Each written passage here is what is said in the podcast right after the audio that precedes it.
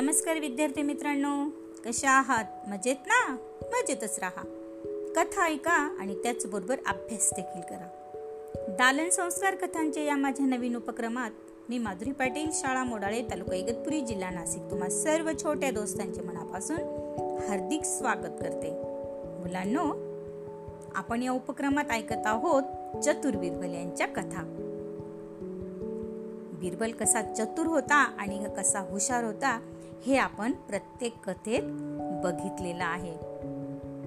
तुम्हाला सुद्धा बिरबलासारखंच अगदी हुशार आणि चतुर व्हायचं आहे. चला तर मग सुरू करूयात आजची नवीन कथा जिचे नाव आहे ही बिरबलाची अक्कल वाटत एकदा बिरबलाला बरोबर घेऊन बादशाह शिकारीसाठी रानात गेला होता. वन वन भटकून थकलेले ते दोघे एका झाडाखाली विश्रांती घेत बसले होते. तेवढ्यात बादशाची नजर कोयतीनं गवत कापत असलेल्या एका गरोदर भिल्लीनेकडे गेली. गवत कापता कापता अस्वस्थ झाल्याने ती जवळच्याच एका घनदाट झुडपा आड गेली व थोड्याच वेळात बाळांत होऊन आपल्या नवजात लेकरासह मूळ जागी आली. तिने मूल फडक्यात गुंडाळून आपल्या पाठीला बांधले व पुन्हा पूर्ववत गवत कापणे सुरू केले. हवे असलेले गवत कापून होताच त्याचा भारा बांधून व तो डोक्यावर घेऊन ती निघून गेली. तो प्रकार पाहून थक्क झालेला बादशाह बिरबलाला म्हणाला बघा मुलांना बादशाह काय म्हणाला? बिरबल बाई अशी काटक हवी नाही तर माझी बेगम. जरा थंडी लागली तर सर्दीने बेजार होते आणि ऊन लागलं तर कोंजून जाते.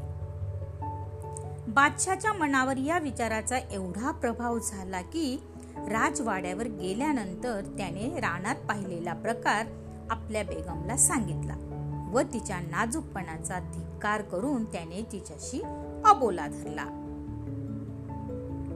तीन दिवस उलटले तरी आपल्याशी धरलेला आबोला आपला पती सोडून देत नाही. हे पाहून बेगमने बिरबलाची गुप्तपणे भेट घेतली व त्याच्या काणी सर्व हकीकत घातली.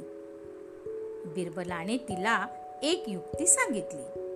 त्यानुसार तिने राजवाड्याभोवतीच्या बागेतल्या फुलझाडांना पाणी घालणाऱ्या माळ्याला माझा पुन्हा हुकूम होईपर्यंत या बागेतल्या फुलझाडांना तू मुळीच पाणी घालायचे नाही अशी माझी आज्ञा आहे.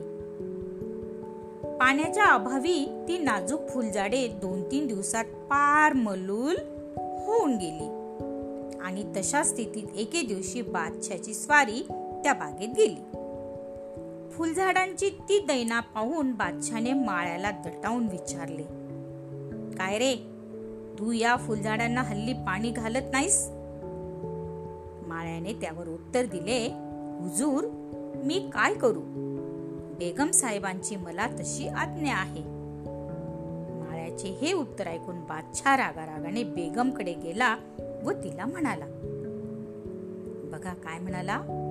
बेगम साहेबा बागेतल्या फुलझाडांना पाणी न घालण्याची तुम्हीच त्या माळ्याला आज्ञा केली आहे का? त्यावर बेगम म्हणाली होय. मीच त्याला तशी आज्ञा केली आहे.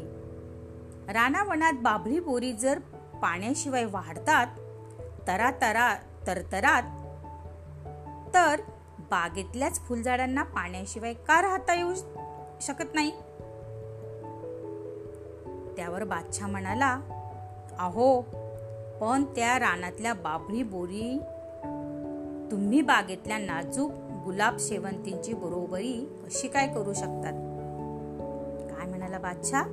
की रानातल्या बाभरी बोरीन बरोबर तुम्ही बागेतल्या नाजूक गुलाब शेवंतीची बरोबरी कशी काय करू शकता? त्यावर बेगम म्हणाली खवीन आपण त्या रानातल्या भिल्लीनिशी माझी बरोबरी करू पाहता म्हणूनच. बेगमचे हे उत्तर ऐकून बादशाच्या तिच्यावरचा राग कुठल्या कुठे पळून जाऊन त्याने तिला विचारलं ही बिरबलाची अक्कल वाटते? होता की नाही हुशार बिरबल. वाव चला तर मग. उद्या पुन्हा भेटूया अशाच एका नवीन गोष्टीसोबत आपल्या लाडक्या उपक्रमात ज्याचे नाव आहे दालन संस्कार कथांचे. तोपर्यंत धन्यवाद.